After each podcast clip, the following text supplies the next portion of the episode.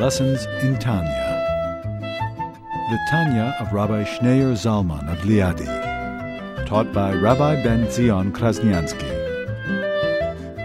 Tanya's text elucidated by Rabbi Yosef Weinberg.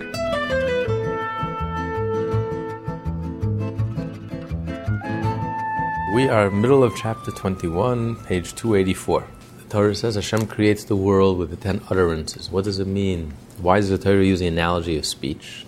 Because, speech is a beautiful analogy to help us understand how the world is insignificant in relationship to Hashem as if it doesn't exist. And therefore creation is a non a non being, a non entity, and that creation itself is a non-entity. Not only that from God's point of view, God is so infinite, so God transcends creation. So what is creation? Comparison to the ocean, what is a drop in the ocean? Drop in the ocean is insignificant. When the sun is shining, who even pays attention to a small little candle? It's insignificant. What does the small candle add?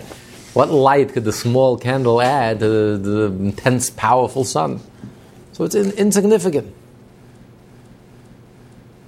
He says, no, that's not what he's explaining. He's not coming to explain that in comparison to God, God transcends everything that's finite and limited, and therefore this entire world is insignificant to God.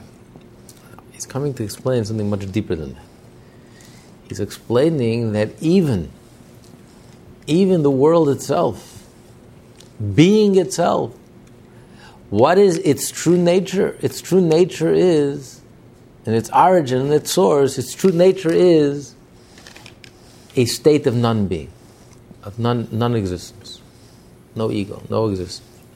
This is where the analogy of speech comes to play. Because Hashem created the world through the ten utterances, just like when a human being, when a human being speaks. Where do these ten, where do these words come from? letters, words that you formulate in your mind, that you're thinking with. They come from you. You're the source. It's your words. But where do they come from? These words didn't just pop out of nowhere. I mean, these words came from within you. In other words, these words were there within you, within the source. But while these very same words that you're presently speaking, while these very same words, before you thought about it, and before they emerged, and before they surfaced, and before you even had words, where were these words? Within you. Within you, these words were in a state of non being, of non existence. The very same words did not exist. They were there, they come from you, but while they're within you, while they're within the source, in the raw emotion or the raw experience or the raw concept, the raw understanding, raw intellectual understanding, especially if you go deeper, the subconscious, and you go the essence of the soul, the words are there. But they're in a state of non being. Elsewhere, Alter Rebbe uses the analogy of light. Where does light come from? Light comes from the sun. But when the light itself was within the sun, within its source, it was in a state of non being, non entity. It was unified with the source. That there's nothing else but the source. The letters themselves don't feel themselves. All they feel is, all that exists is the source. There is nothing else. Then, out of the source, emerges these words and letters with which you think and you articulate and you communicate. This is the analogy that he's using to help us understand how the world, everything that exists, is absolutely unified within the absolute unity of God. Because everything that exists is nothing other, as he explained, as we already learned in the second part of the Tanya, is nothing other than the divine words and letters. Hashem creates and sustains and continuously creates and recreates the world, constantly creates the world through the ten utterances. So everything that exists has a Hebrew name, has a Hebrew letter, which is the channel of the divine energy that's constantly creating and bringing the stone into existence and air into existence and the amoeba and every atom. Everything is constantly being recreated into existence. So what is existence? Existence is nothing other than the divine words and divine energy. That's the source of all existence. But the divine words, when these divine words were within the source, within God Himself, they're in a state of non being, of non existence, a non entity all that they feel is the divine existence. There's nothing else. The divine essence. There is nothing else but the divine essence. So the very being itself, its true state is, in its root and its source, its true state is a state of non being. So everything that exists in this world, everything that exists in this world, when it's within the source, the divine letters and divine words that create everything, when they are within the source, they are in a state of non being, of non existence. So the natural state of everything that really exists is an egoless state. There is no ego, there is no I, there's no separation, there's no distinction, totally unified in the absolute unity of God. All there is is God, there is nothing else. And that's why we say in davening, Hashem Echad, God is one. God was alone before He created the world, as we spell it out immediately after the Shema in the introduction to the morning prayer. And God is alone after He created the world. Because the truth is, the true nature of everything is that nothing really exists except the nature of Hashem. There, nothing, everything by nature exists in a state of non being, of non ego, of non entity. It's a non-entity. All there is is the source. There is nothing else. It's absolutely unified within the source. So all there is is the source. There is nothing else. All there is is God. There's nothing separate from God. There's nothing outside of God. There's nothing independent of God. There's nothing, not only independent of God, there's nothing dependent on God. There's nothing but God. Period. Because everything, its very being, its true nature is a state of non being and non existence, non being. So there is no I. So it's not only that the sun versus the little candle. So what does the little candle add to the great sun? So it's insignificant. You don't pay attention. It's insignificant. But then you have a sun and you have this little candle. You can't say that nothing changed. Before, all you had was a sun. Now you have the sun and you also have this little candle. Before you had the ocean. Now you had an ocean plus a little a drop. Yes, it's only a drop. You don't pay attention. It's significant. But you can't say nothing changed. Here we're saying nothing changed. God was alone before He created the world, and after He created this entire universe, at this very moment, during creation, while we're here. And the whole activity, the whole activity of life, and not only material life, spiritual life, higher realms of consciousness, all of this doesn't change anything. Doesn't change anything, even one iota. God was alone before He created the world, and He's alone after He How's it possible? What do you mean? Before God was alone, now there's us. There's God and there's us. Yes, we're insignificant in comparison to God. We're, but how can you say nothing changed? The answer is no, nothing changed. Because what is our true nature? Our true nature is. What is our being existence? It's nothing other than the divine words and letters, God's speech. We're God's communication. And the speech, when you take the speech in its source, the speech is in a state of non being. All there is is the source. There is no letters, are no letters, are no words. All there is is the source. So, what is our true nature? Our true nature is a state of non being, non existence. But you can ask, that's all beautiful.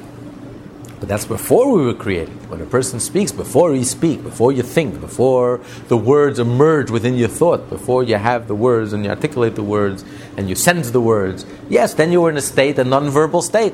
Then these very same words were in a state, in a non-verbal state, in a state of non-being, non-existence. They were, they were unified within their source. All there was was the source. They were there, but they were totally one with the source. There's nothing other than the source, and not separate from the source, nothing other than the source. But that's before a person speaks. But after a person speaks, then you can't say that. Because when a person speaks, the words have a life of its own. You can't take it back.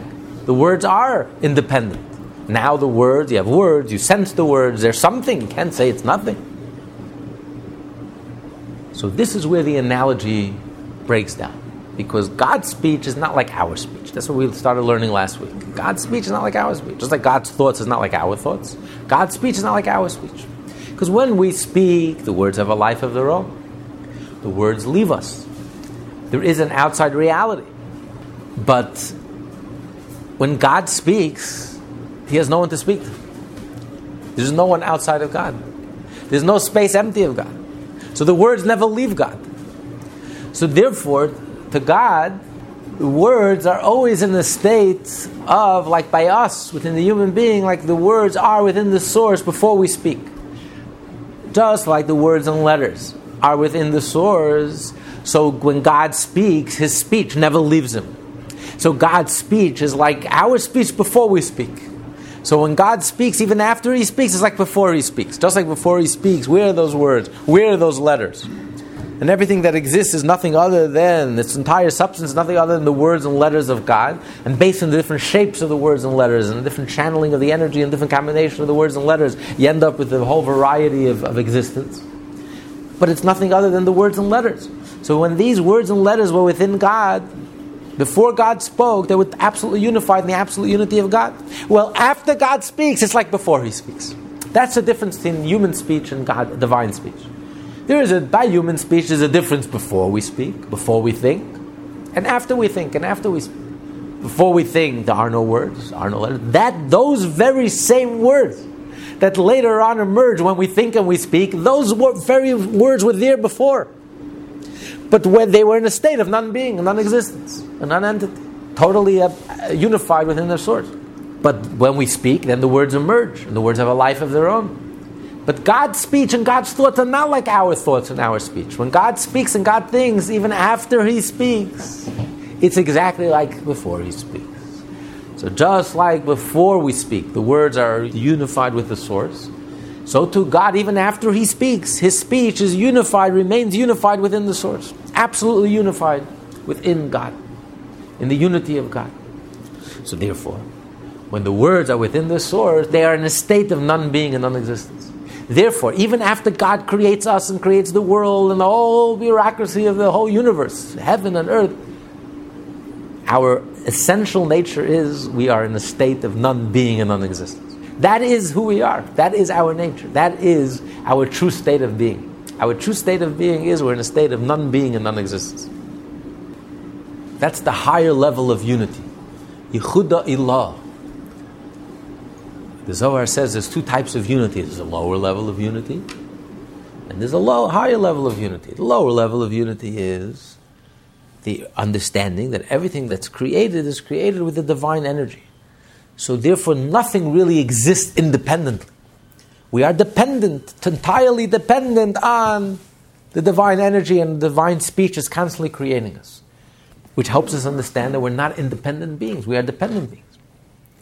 And therefore, we are insignificant in comparison to our source. We're something from nothing.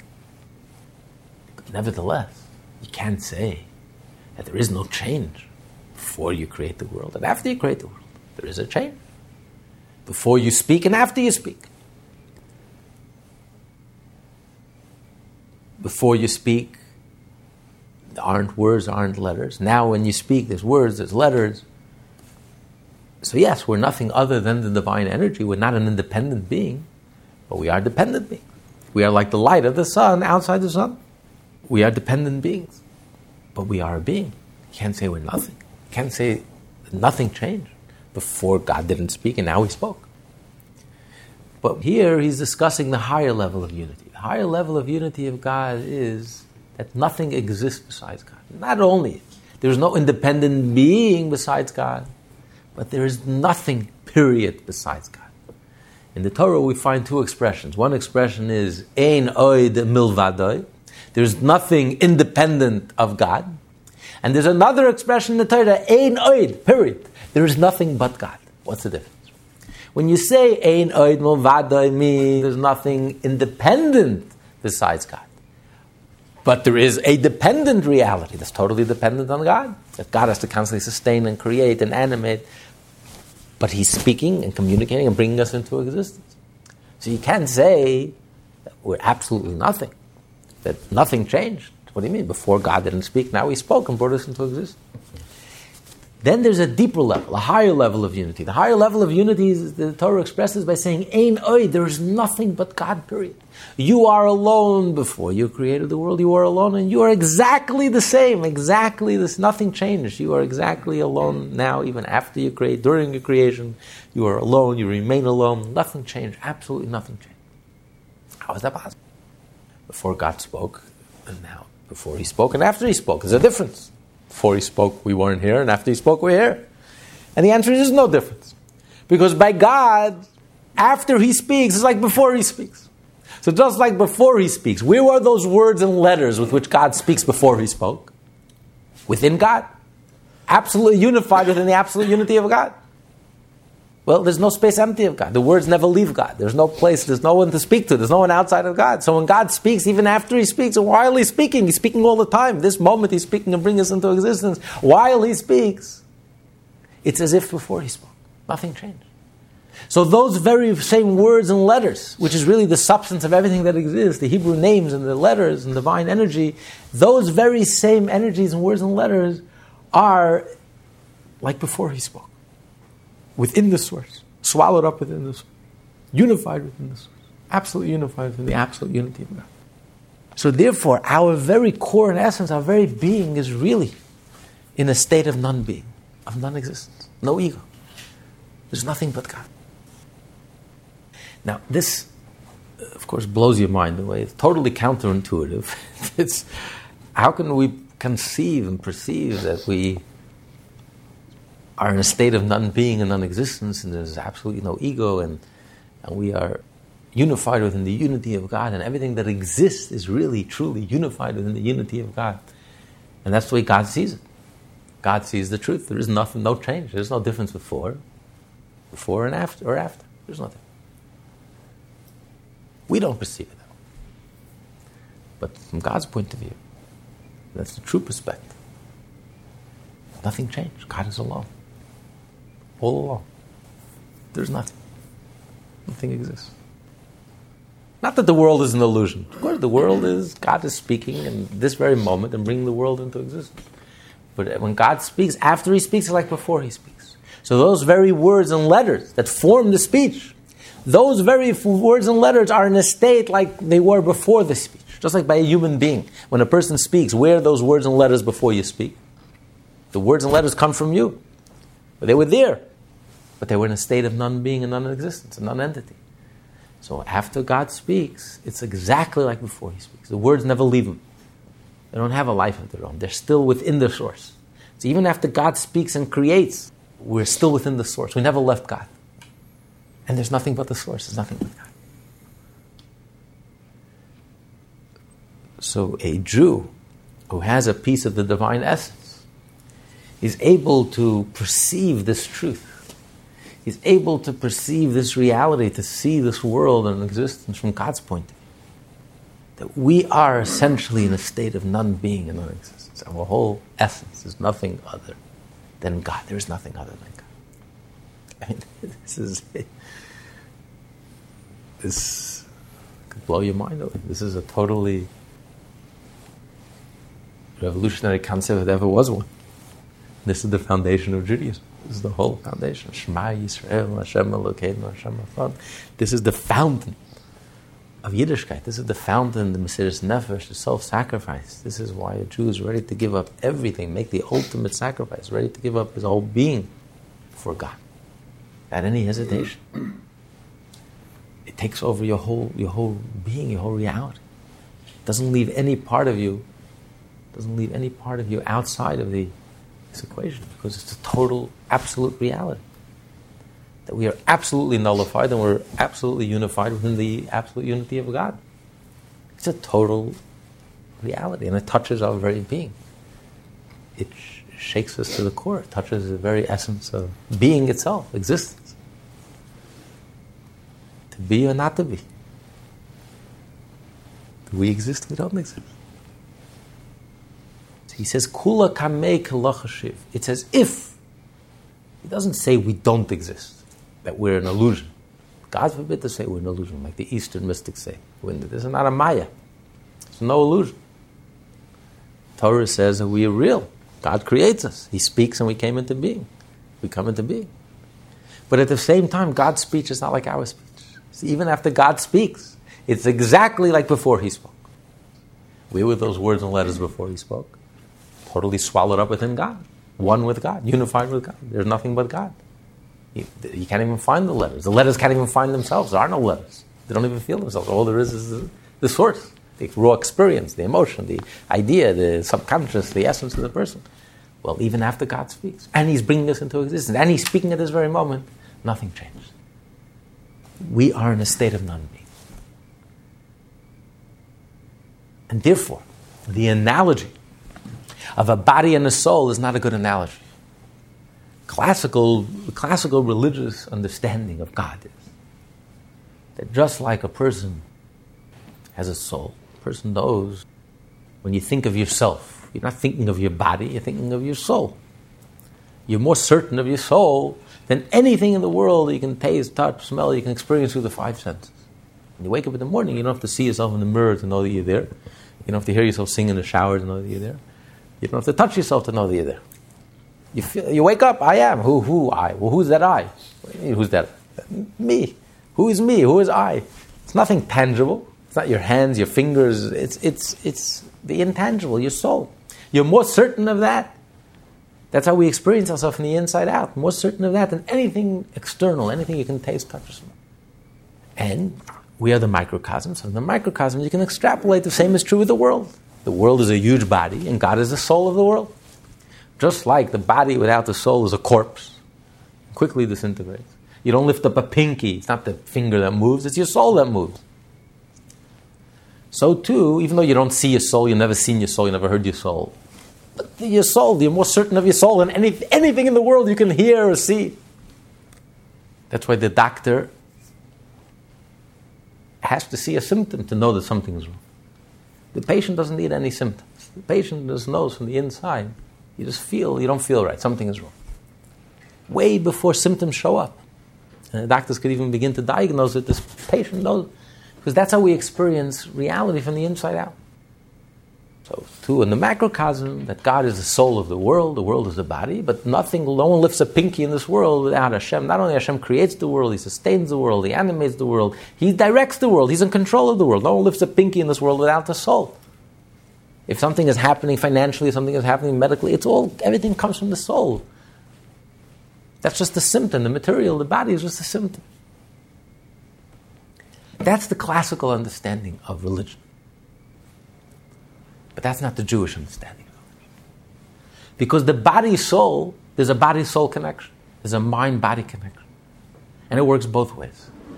It works both ways. Not only, of course, obviously the body is affected by the soul, the body is almost a readout of the soul. When a person is depressed, a person is angry, it leads to illness. Most illnesses could be traced to the soul. It's just a, a, mater- a materialization of what's going on spiritually. As the Zohar says, a lot of illnesses is just is just emotional, has emo- have emotional source. Um, because you can't split between body and soul, mind body connection. So that's obvious that the soul has an impact on the body. But it even works the reverse. The body has an impact on the soul. As the great Rabbi Dov Ber Maggid Mezrich once said, he said, a small hole in the body creates a big hole in the soul. If your body is not healthy, it affects your soul as well. Your soul is affected by the body. The soul can't just leave the body. The soul is affected by the body. The soul is connected to the body till 120 years. You know, the soul can just it's not like a suit. You take off the suit and you know you put it back on. The soul is connected to the body. It's affected by the body, and it works both ways. That's where the analogy breaks down. God is not like that. God is not affected by the world because God is totally beyond. Even while God is speaking, and even while He's creating the world, even while He's bringing everything into existence, and He's speaking and communicating, and down to the, every letter and every word, at the same time, simultaneously, the world is in a state of non being. It's exactly like before God spoke. These very same words, these very same letters are totally unified within God. And the letters can't even find themselves. And all there is is God, there is nothing else. So therefore, God is totally unaffected by the world. Means totally transcendent. At the same time that He's creating the world, He remains totally unaffected by the world because the world doesn't exist. It's a non-entity. It has no significance. It's not like the body.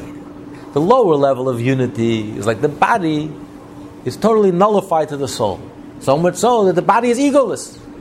The body doesn't even sense itself. A healthy body, you don't even sense yourself. That's, that's what we call the lower level of unity. When a person reaches a level that he becomes, he, lo- he becomes, he rises above his egotism, and he senses that he's like a body to the God who's the soul, and he becomes spiritual, and he becomes mystical, and becomes religious. That's what we call a lower level of unity. But there's still an entity.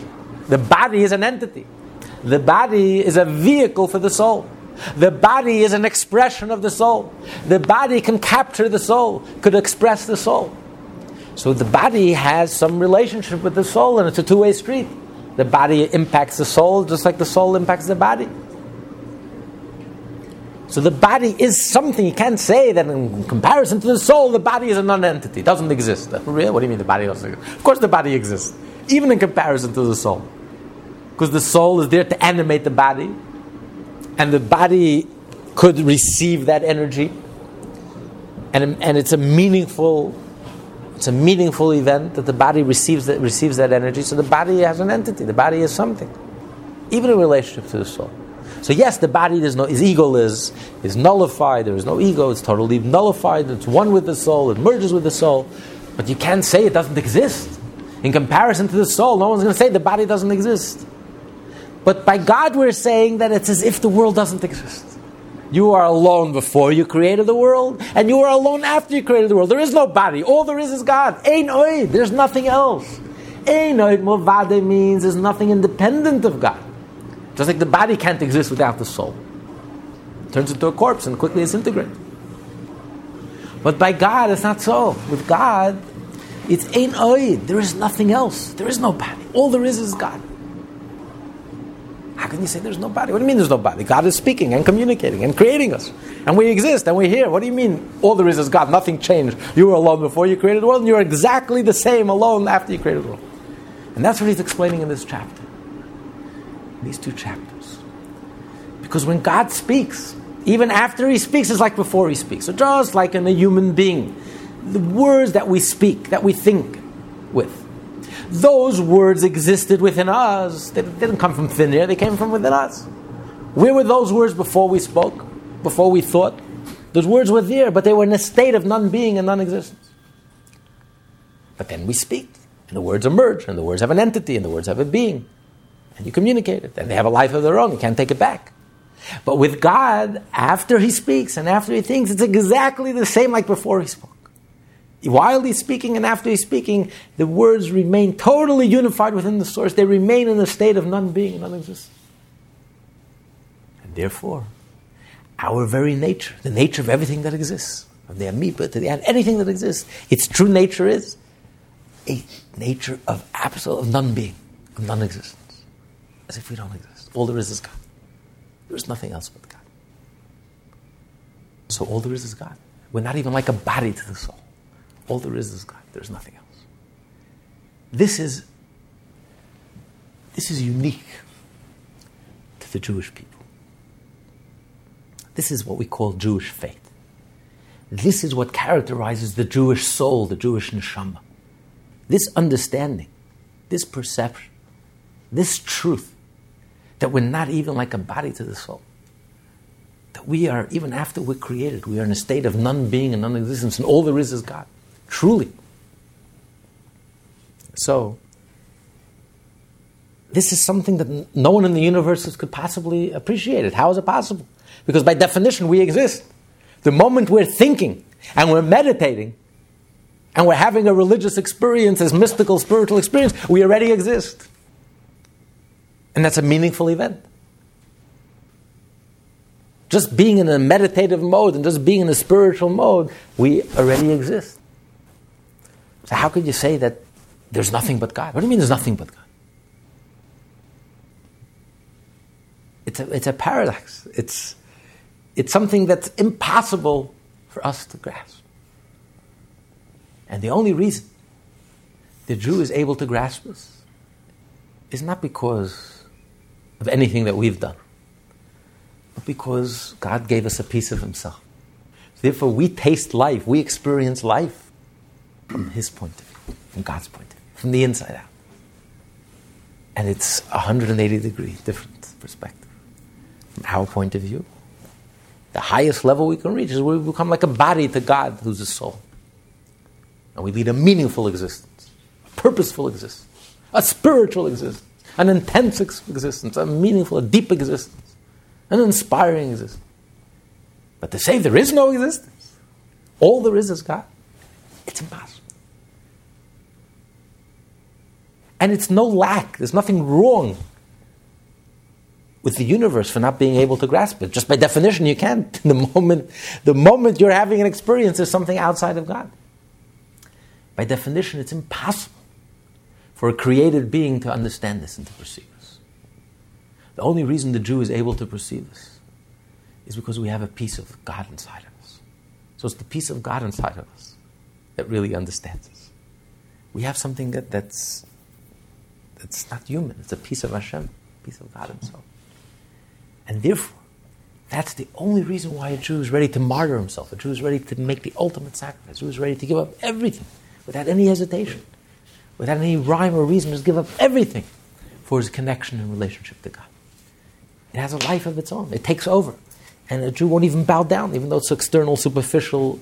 A Jew won't, can't be disconnected from God, even for a moment. And even though he lived a whole li- a lifestyle that was the antithesis of anything spiritual and holy and godly. But in that moment of truth, all that melts away. And that moment of truth, he becomes like the complete tzaddik. Nothing means anything to him. The only thing that means to him is his relationship to God, and he's ready to die, and he's ready to make the ultimate sacrifice. Not because he loves he loves life. More than anything, life is holier, more precious than anything in the world. But it's simply not an option for a Jew to be disconnected with God. It takes on a life of its own. It takes over the divine essence, just emerges in all its beauty. And what is that divine essence inside of us, that pintli, that spark? We're believers, the children of believers. We inherit this holy neshama, this holy spark that comes to us as a result of the union of our parents. We're born with it. It's that knowledge that, that, that we see, that we know that there's nothing else but God. There's no other reality. This is what the Zohar calls the higher level of unity the ultimate level of unity. Which is how many commentaries explain. The question is the very first mitzvah in the Torah is the mitzvah to believe in God. Maimonides says the mitzvah, the very first of the Ten Commandments, the very first mitzvah in the Torah is to believe in God. Question is, how could there be a commandment to believe in God? Firstly, if you don't believe in God, who's commanding you? Exactly. Believe in God already assumes you believe in God. Otherwise, who's commanding? Secondly, how could you command someone to believe in God? Command someone to love. I do, I don't. I believe. I believe, I don't believe. You command someone to do something. You can't command someone to believe. Either you do or you don't. And if you don't believe, commanding him is not going to make them believe. And thirdly, you need a commandment to believe in God. It's so obvious, it's so natural, it's so self evident. I mean, just open your eyes, unless a person is blind, deaf, and dumb. How can you not believe in God? And if someone told you that uh, Shakespeare was written by a monkey who sat at a typewriter, it's ridiculous, absurd. If someone told you the Empire State Building one Sunday morning there was a big bang of a whole bunch of material and there was a big explosion and everyone closed their eyes and before you knew it, there was this Empire State Building, perfect, with elevators and, and everything was down. It, it's so absurd and, and that's nothing in comparison to the complexity of the human body, which is made up of billions of atoms. And we, we were just beginning to, we haven't even begun to fathom the depth, the infinite depth of even one organ in the body. We're just scratching the surface. So anyone that could believe that all of this just happened, a big bang, and all of a sudden just, I mean, it's, it's almost insulting. The person doesn't know what a fool he's making of himself. How could you utter such nonsense with a straight face? So you don't even need faith to believe in God. It's common sense. It's logical. You see a building, you know there's a builder. Period. You know, you see a book, you know there's an author. You see a business, you know there's someone who built. You see a country, a system of government, you know there's a founder. There's a George Washington. It didn't just happen by itself. It's anyone that could believe that this world, this infinitely complex world, that only today we're, we're beginning to understand the infinite complexities. All of this has happened on its own. I mean, as Einstein says, how could you not believe? So you don't need a mitzvah to believe in God, a commandment to believe in God. How can you not believe in God? Anyone who has innate intelligence, anyone who's genuinely intelligent, not pseudo intellectual, but anyone who's genuinely intelligent, how can you not believe in God? I mean, it's, it's absurd not to. So it doesn't take, it doesn't take faith to believe in God. It's common sense, logical, it's rational. It's... So, firstly, do you need a mitzvah to believe in God? You don't need a mitzvah, it's common sense. If you didn't, if you did need a commandment, how could a commandment help you? Either you believe or you don't believe. And thirdly, who is commanding you in the first place? I mean, a mitzvah presumes that you believe in a God who's commanding you, has a right to command you, and the explanation is the mitzvah is not to believe it is a God. That goes without saying. You don't need a mitzvah to believe in God. It's common sense. Anyone who has common sense, you open your eyes, of course you believe in God. Just like you know you have a soul, you've never seen your soul, you're more certain of your soul than anything in the world you can see. So, of course, this world also has a soul. You don't need, it's common sense. You don't need a commandment to believe in God. And we already believe in God. It's natural, it's innate. The mitzvah of the Ten Commandments, the very first mitzvah in the Torah is to believe the higher level of unity, the level we're discussing here in the Tanya. That the relationship between God and the world is not like the body and the soul. The body and the soul, yes, the soul, the body is completely nullified before the soul. The body is egoless. The body becomes one with the soul, inseparable from the soul. The identity of the body becomes nothing other than the soul. The moment you decide to move your hand, your hand moves automatically. The body is just a part of the soul, becomes, merges, becomes one with the soul. But nevertheless, no one will say that the body is nothing in comparison to the soul. The body is also something. The soul is something, and the body is something. And the proof is, you see the effect that the body has on the soul. Not only the soul has on the body, but the body has on the soul. If you're cold or you're hot or your body is hurting, in pain, the soul can't function properly. And if you're too much in pain, the soul leaves the body.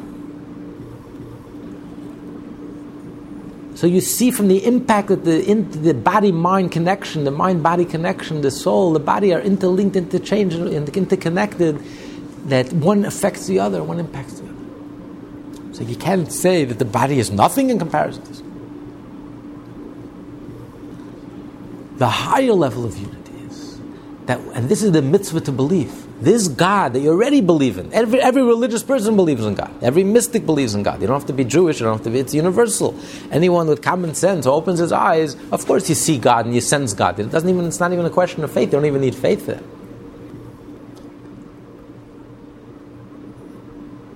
If you want to know what blind faith is, it's not belief in God.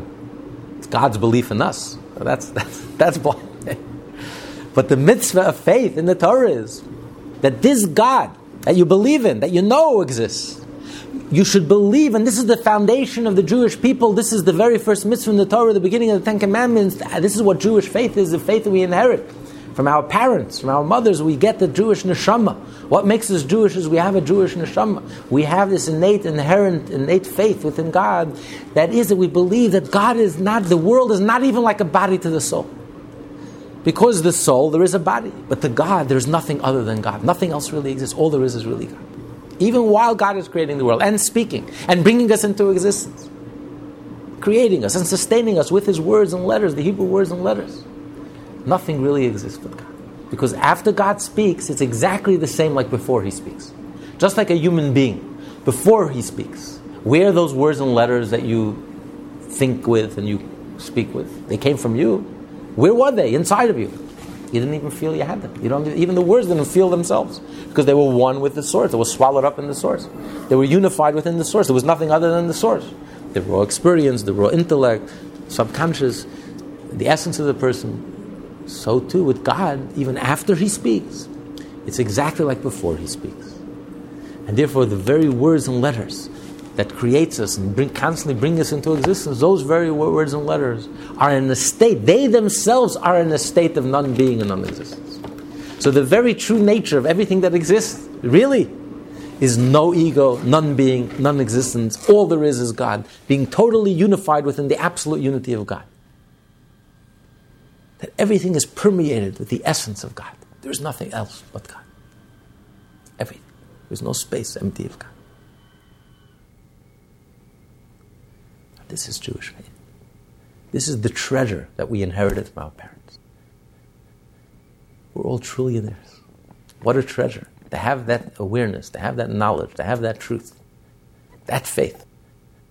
And this is faith because it's, it's something that transcends human comprehension. It transcends even, even spiritual comprehension, even angelic comprehension. The idea that nothing exists, there's ein oid, not only ein oid movade, there's no independent existence but God, but that ein oid, nothing else exists but God. God, nothing changed, just like God was alone before He created the world. He's alone after He creates the world. Absolutely, identically the same. Alone, absolutely alone. This is, this is mind boggling. This is revolutionary. This is counterintuitive.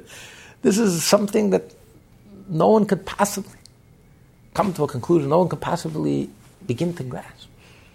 But this is the treasure that we inherit fact that we're the children of Abraham, Isaac, and Jacob, Sarah, Rebecca, Rachel, and Leah. We inherited this holy neshama, this pintali, this divine spark inside of each and every Jew. And we, we inherited this knowledge, this truth, this reality. And we live our lives accordingly. That's why a Jew is holy. Because his whole being, his core and essence, is truly holy. Not because of anything we've done, because we inherited this neshama, this holy neshama. From Sarah Rivka Rachel, from our Yiddish mamas.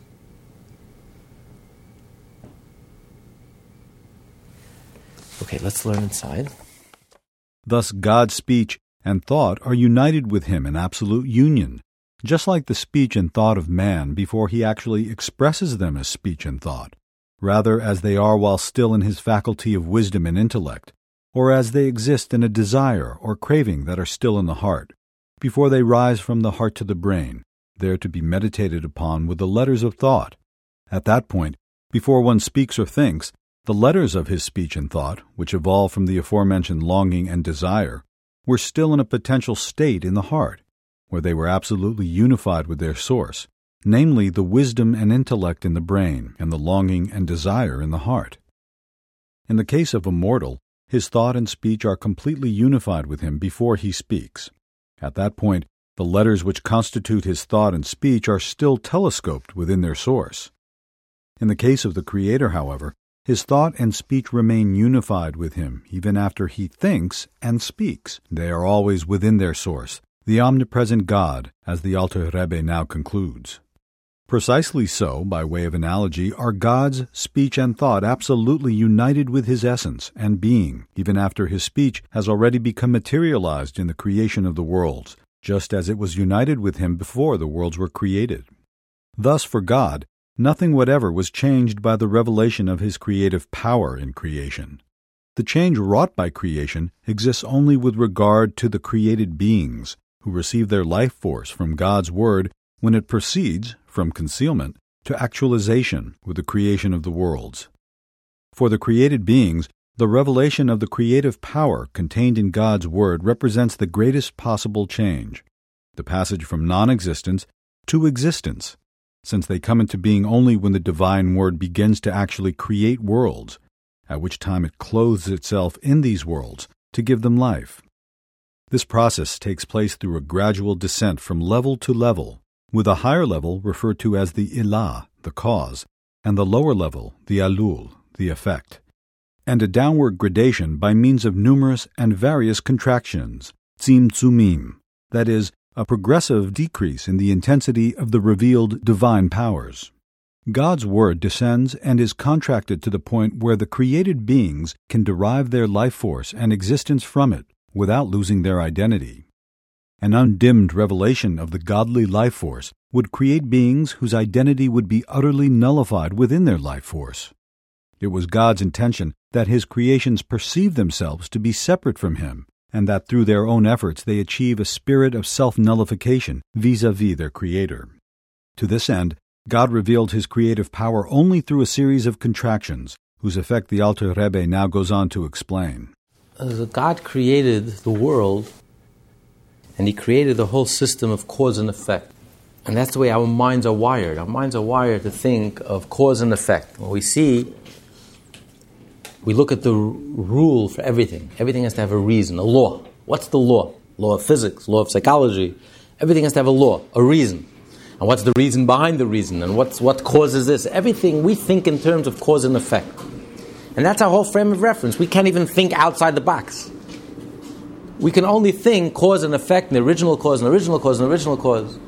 The whole idea of something from nothing, where there is no cause and effect. It's not like cause, cause and effect is logical. It's like the mother gives birth to the baby. The baby was first in the mother's womb, and then it emerges. The brain, the mind, an idea gives birth to an emotion. You understand something well, it leads to an emotion. Now that you understand it, now I want it. I love it. I'm attracted to it. Or I hate it. I'm afraid of it. I want to run away from it. Which leads to thought. You think about something that you love, which leads to, to speech. You speak about things, something you're thinking about, which leads to action. So this is all a logical sequence. It's called Seder Shtalshalis. It's called cause and effect. One thing leads, leads to the other. So that's our frame of reference. We think in terms of cause and effect. We can't think outside the box. But the truth is that everything in this world is something from nothing. It's not cause and effect. There's no logical connection. How do you get from energy to matter? How do you jump from energy, from an atom to a table? It's not logical. It makes no sense. How do you get from pure energy? This table is 99.9% empty. Because if you go into the atom, the atom, everything is made up of atoms. The atom is 99.9% empty. Yet, this doesn't look empty, it looks pretty solid. Because it swirls around and, and it gives us the appearance of solidity. So, how do you get from pure energy? No one has ever seen an atom. Not because we don't have a strong enough microscope to see one, it's, be, it's extrasensory, it's pure energy. How do you get from pure energy to solid, to matter? It makes no sense, it's not logical. It's not like predictable. It's a logical thing. The mother has a, has a child in, the, in her womb, and logically, she'll give birth to a child. The brain will give birth to an emotion. The emotions will give birth to a thought. The thought will give birth to speech. The speech will give birth to action. That's logical. That's called ila va'olu, like a chain, a chain reaction. One cause leads to the effect, which becomes the cause to the next effect.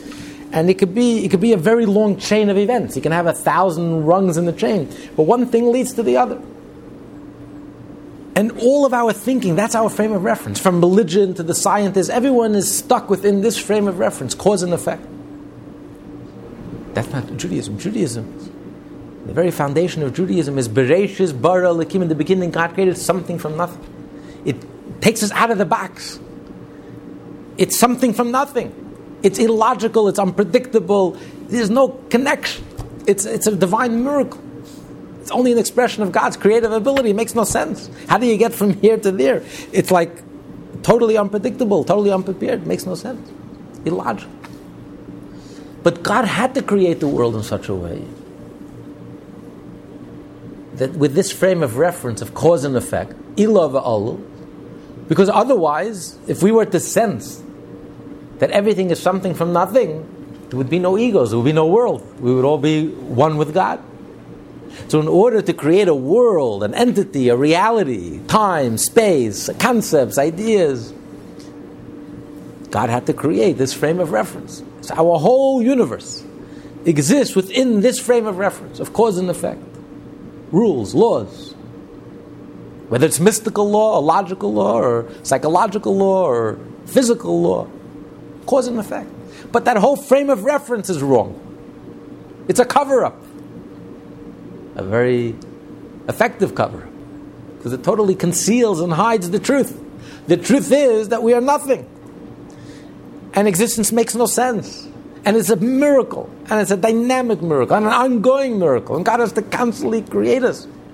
If you think the splitting of the sea was a miracle, the splitting of the sea is nothing in comparison to this cup of water. The miracle of this cup of water. This cup of water exists, is a greater miracle, more profound miracle than the greatest miracle in the Torah, the splitting of the sea. How do you get from energy to a cup of water? It makes no sense. How do you make such a leap? It's totally illogical, totally irrational. 99.9% empty, and yet everything is so solid and real, and we don't sense anything. But this is the cover. We're wearing blinders. We don't see, we don't hear, we don't sense, and we are living in this frame of reference. But God created it so intentionally to cover up, to enable existence. Otherwise, existence could not exist. There would be no, no sense of ego, no sense of independence, no, no sense of separation from God. We would be totally nullified within God. We would sense that we're nothing. All we would notice and pay attention to is the divine energy, the creative miracle. We would be dancing. With every fiber of our being, we would only be singing the praise of Hashem and, and experiencing the divine miracle of creation, of existence. So it's a complete cover up. Yes, we notice that we're alive. Life is a miracle, but we don't notice the divine, that it's divine. We don't make the divine connection. You know, if in a sane world, in the normal world, they would build stadiums in the maternity wards. So after work, people can go watch the miracle of creation, the miracle of life. Instead, people go watch some overgrown babies hitting, a, taking a, piece of wood and hitting a ball. So uh, this is this is the illogical world that we live in not a rational, normal world. It's, it's, it's a cover up. But this is the tzimtzum that God hid the world and He hid the truth. And we don't sense the truth. We don't sense the divine. We don't sense the energy. We don't sense the miracle. And everything appears to be so logical and rational and everything makes sense. And truth is, nothing makes sense. It makes no sense whatsoever. But it has the deceptively deceptively, everything makes sense. It's rules and laws, Mother Nature, everything has a reason, everything has a natural reason. And nothing can be further than the truth. But that's the cover up. God is God has concealed himself very well. He's a good hider. You know that to hide very well. He plays hide and seek. And he hides very, very well. He hides, you don't see, you don't notice, everything is natural, everything seems to be so normal and natural. And if you, if you think about it for three and a half seconds, Nothing is normal, nothing is natural. The whole thing makes no sense. The whole thing is a miracle, an ongoing, dynamic, vibrant miracle. And yet it's, it's as if nothing happened. God conceals. Oh, what's the big deal? It's no big deal. Everything is so natural and so logical and neat. So this is the cover up. And God created the world in a way of ilah va'ala, cause and effect, and through tzimtzumim, by covering himself up and hiding, concealing himself to enable existence. Otherwise, we would, there would be no ego. There would be, we wouldn't feel any, separation from God, we wouldn't feel independent or we would be totally nullified before God. Okay, you want to continue? All the contractions. All the contractions constitute a veiling of the divine countenance. That is, they veil and conceal the face. That is, the essential aspects of the light and life force that are derived from God's Word, so that it should not reveal itself with an intense radiance which the lower worlds would be incapable of receiving. Therefore, too, because it is thus obscured through tzimtzum, the light and life force of God's Word that is clothed in them appears to them as if it is something separate from God Himself, and as though it only issues from Him, just as the speech of a human being issues from Him but then becomes separated from Him. This false perception of the godly life force as something separate from God is possible only because the life force is hidden from creation by means of the tzimtzumim. Yet, in regard to God, no concealment or veil hides or obscures anything from him. To him, darkness, concealment, and light, revelation, are alike, as it is written, even the darkness does not obscure anything from you. The tzimtzum, the effect of the tzimtzum is that we perceive God's speech as if it were human speech. When a human being speaks, yes, where were these words and letters that you're thinking with and you're speaking with? Where were these words and letters before you spoke? these words and letters were within the person, unified within the person. They were non entity. They were in a state of non being and non existence. But then the person speaks, and then the words have a life of their own. You're communicating to someone that exists outside of you, and they hear, hear you, and they absorb it, and they receive it. So the effect of the tzimtzum is that when God speaks, we perceive his speech just like human speech. The difference is when God speaks, He creates someone to speak to. It's His words that create the audience. When we speak, the audience already exists before we speak. There's a whole world out there. And we speak, and they receive our words. God is no one to speak to. There's no one outside of God. But when God speaks, He creates an audience. He creates us, a being that feels itself, feels its ego, being egotistical and separate, independent, part, apart from God. So God's speech creates us and creates an audience.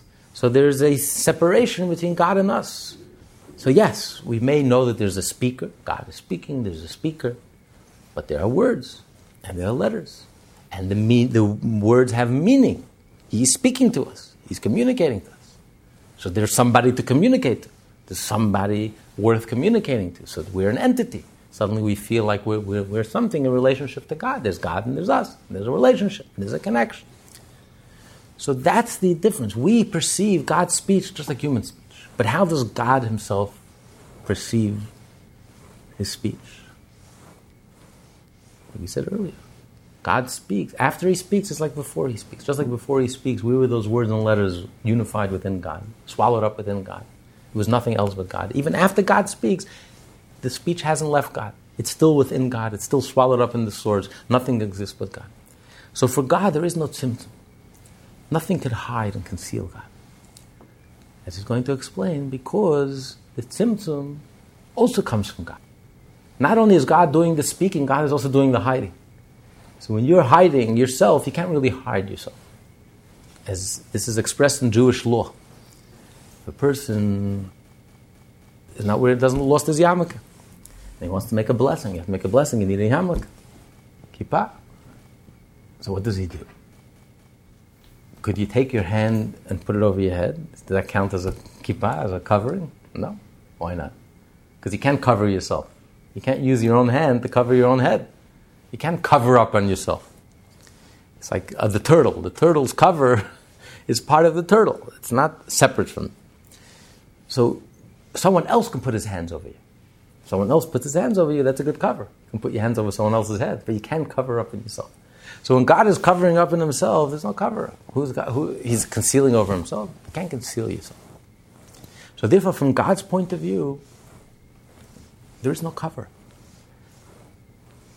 So just like before the tzimtzum, God is alone.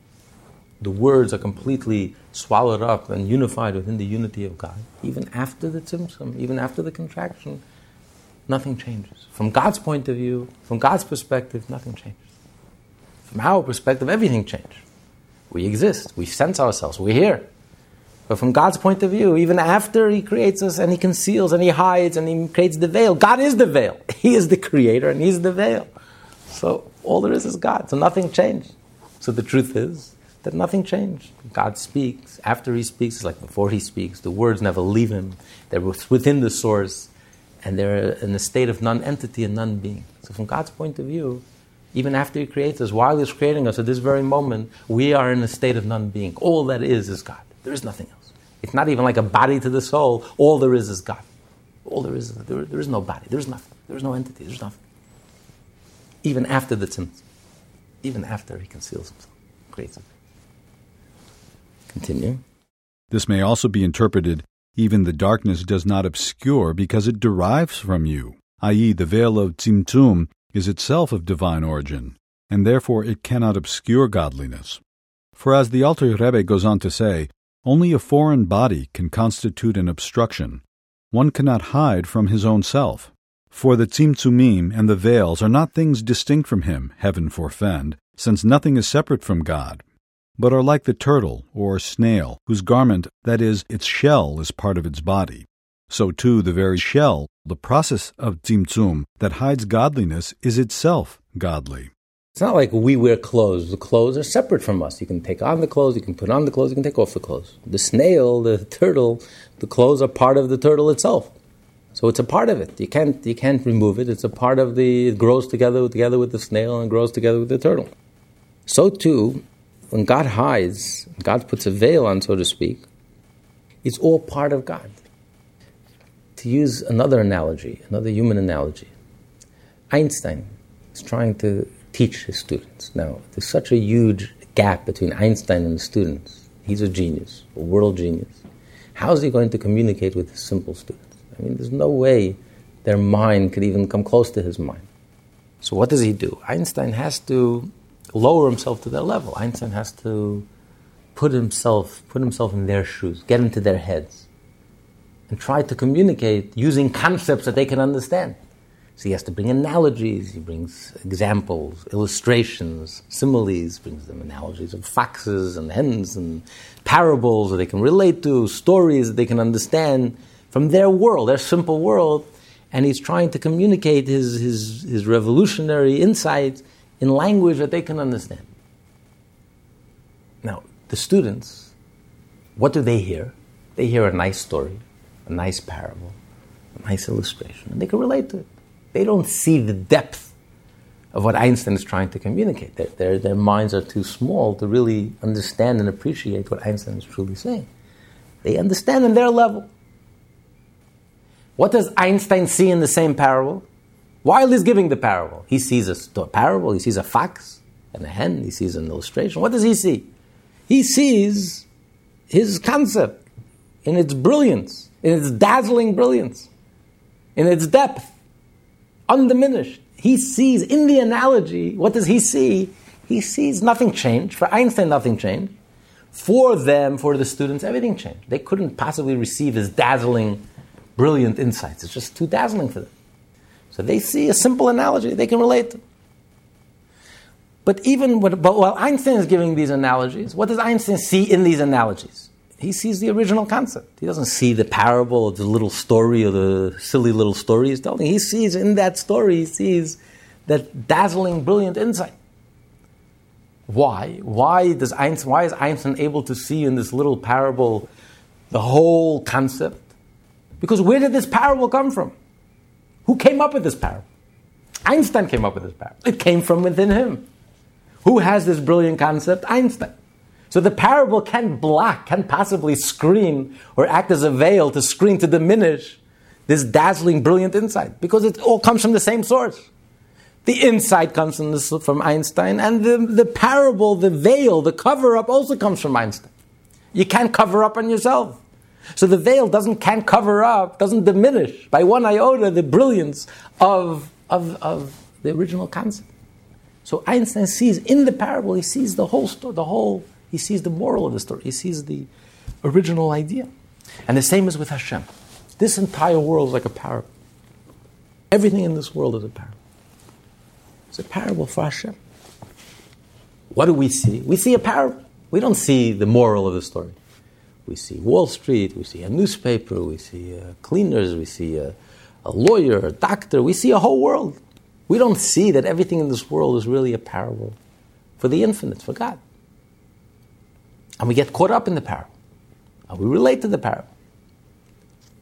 And maybe, hopefully, through the parable, we'll be able to see a little deeper. We'll be able to get a glimpse of something infinite, of something divine, of something godly, of something deeper going on.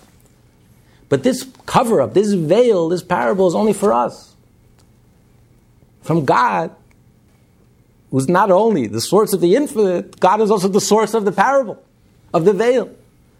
Therefore, God sees in the veil, in the parable, He sees the infinite light. He sees the divine. There, there's no cover up, there's no hiding, there's no darkness. To use another analogy, a simple analogy, if you read a Chinese paper, what do, what do you see? You see, you notice the letters. That's the first thing you notice. Letters that you can possibly comprehend, right? But someone who, the Chinese person who understands Chinese, when he reads a Chinese paper, does he notice letters? No.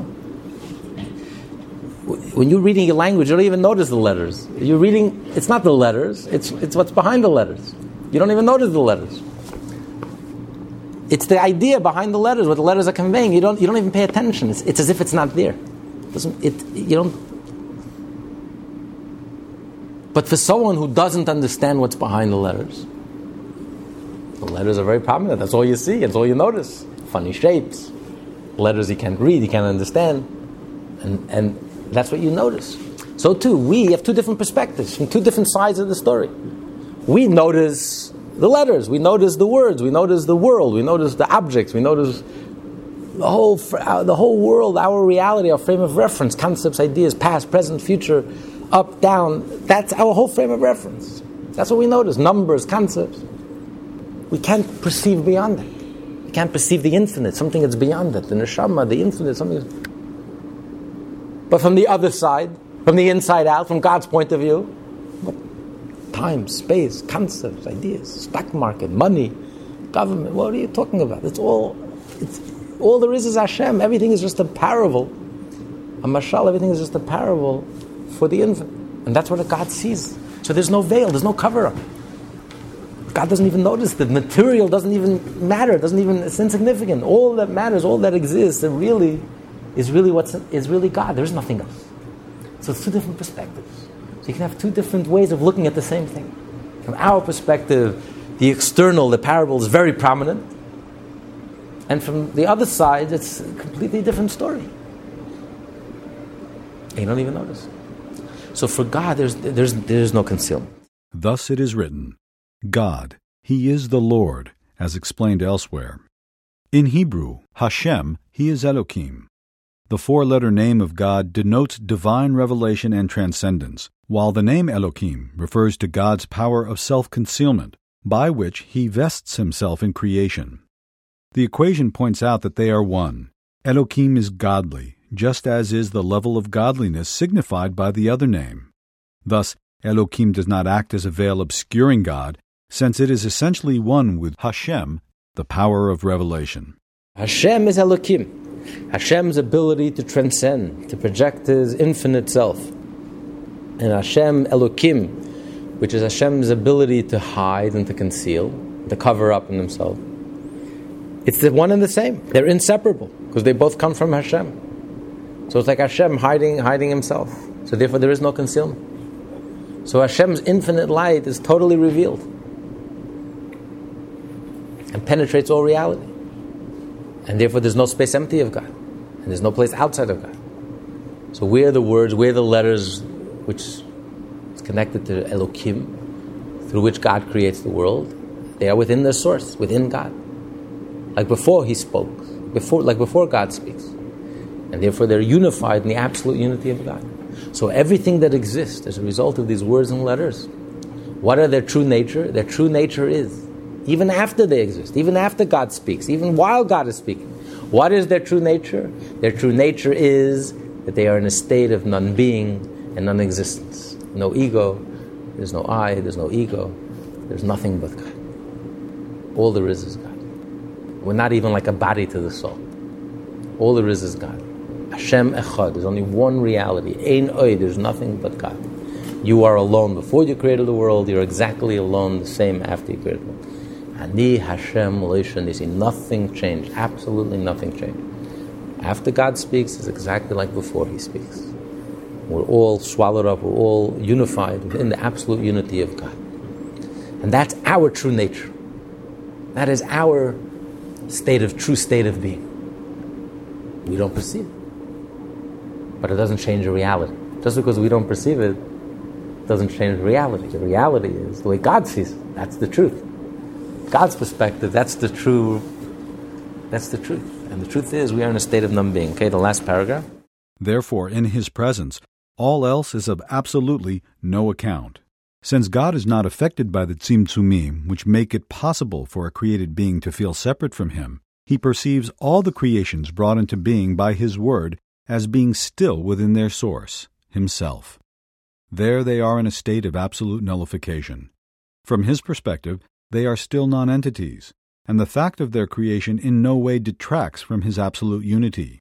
He is one alone after creation, just as he was before creation. Okay, this in the previous chapter, one of the deepest chapters in the Tanya. you know, it, thank, it takes a lifetime. Thank God it means we'll live for very long. Try to truly understand this and grasp this and truly appreciate it and be inspired by it and you know, apply it personally. And uh, but this is really the foundation of Hasidus. It's the foundation of the whole Hasidic philosophy. And this really gives a Jew the strength. Where does a Jew get the strength?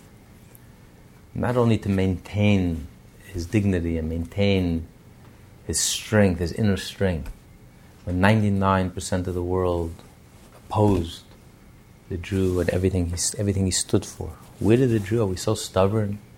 that we don't care what anyone thinks, that the whole world ridiculed and laughed, and, and yet we stuck to our guns and we maintained our principles, our morals, our ethics, our convictions, ready to give up or sacrifice our lives our principles, our belief, our faith. But this is the foundation because when you realize that the world, from God's point of view, from the ultimate point of view, it's like it's like a non-being. Our true state is a state of non-being, non-existence, non-entity. So then there's nothing but God. So what do you mean 99% of the world? we only play for an audience of one. There's only one. Hashem Echad. There's only one reality. So nothing else really exists. So Plato is laughing. So, so Hashem Echad. There's only one existence. Only one reality. Nothing else exists. So the angels don't appreciate it. So nothing else exists. They know it. There's nothing but God. God is alone. There's nothing else. There's no one else and there's nothing else. And therefore, when it comes to any matter of Torah, even one iota of Torah, there's no force in the universe. All the forces in the universe together can't get the Jew to budge one iota to go against this Torah, to compromise even one iota. It's not popular. Nothing exists with God. There's only one reality, period. There is nothing else. Ultimately, there is nothing else. And that's, that's the marriage of the Jew and God. That's what we have from the inside out. And no one can take that away from us. That's what gives us strength. That's this, our wellspring. That's our secret. That's our fountain, our fountain of youth that keeps us youthful and vibrant and vigorous and fresh while all the mighty emperor empires are long gone and forgotten. And yet the Jew never left the front page of history. The eternal people. Because this is a truth. This is our fountain of youth. This is a truth. This is the core truth of all. Hashem Echad. There's nothing but God. And it's not something that we die for, it's something we live for. That's how we live our life. A Jew's life is about bringing the unity of God, permeating every facet of existence, every force, every aspect of existence, permeating it with the awareness that there's nothing but God. By doing a mitzvah, taking your portion of the world, taking a physical object and doing a mitzvah, sanctifying it, making it holy, bringing holiness into the world, bringing godliness into this world, making our lives, our homes, our deeds, our actions, our thought, filling our lives, our businesses, our making every part of our life, filling it with holiness, with godliness. This is our fountain of youth. This is our secret. This is the essence of the truth. This is the eternity within the truth, the divine spark within the truth. It's indestructible. And that's the holy spark within each and every Jew. Jew is a Jew is a Jew. That's the core, that's the essence. That's why the Jews are the chosen people. And that's why Israel is the holy land. The Torah is the holy Torah. And God is holy. And we try to bring that holiness into this world. By doing the Torah and doing the mitzvah, studying the Torah and doing the mitzvah. And by teaching the entire world, six billion people, to become righteous Gentiles. By teaching six billion people to become Noahites, living up to their divine potential. Every human being is created in the image of God by every human being plugging in to Sinai, plugging into the Torah, plugging into the Jewish people, to Moses, by fulfilling their seven Noahide laws, which is their Ten Commandments, with hundreds of details, which are the basic moral, ethical, and spiritual principles for all mankind. Then every human being has the ability, without becoming Jewish, every human being has the ability to plug in to this eternal truth, to plug into eternity, to plug in, to connect with ultimate reality by fulfilling their holy mission in this world, being a righteous Gentile, leading a moral, ethical life filled with integrity, life filled with morality, ethics, and spirituality. To be continued next week.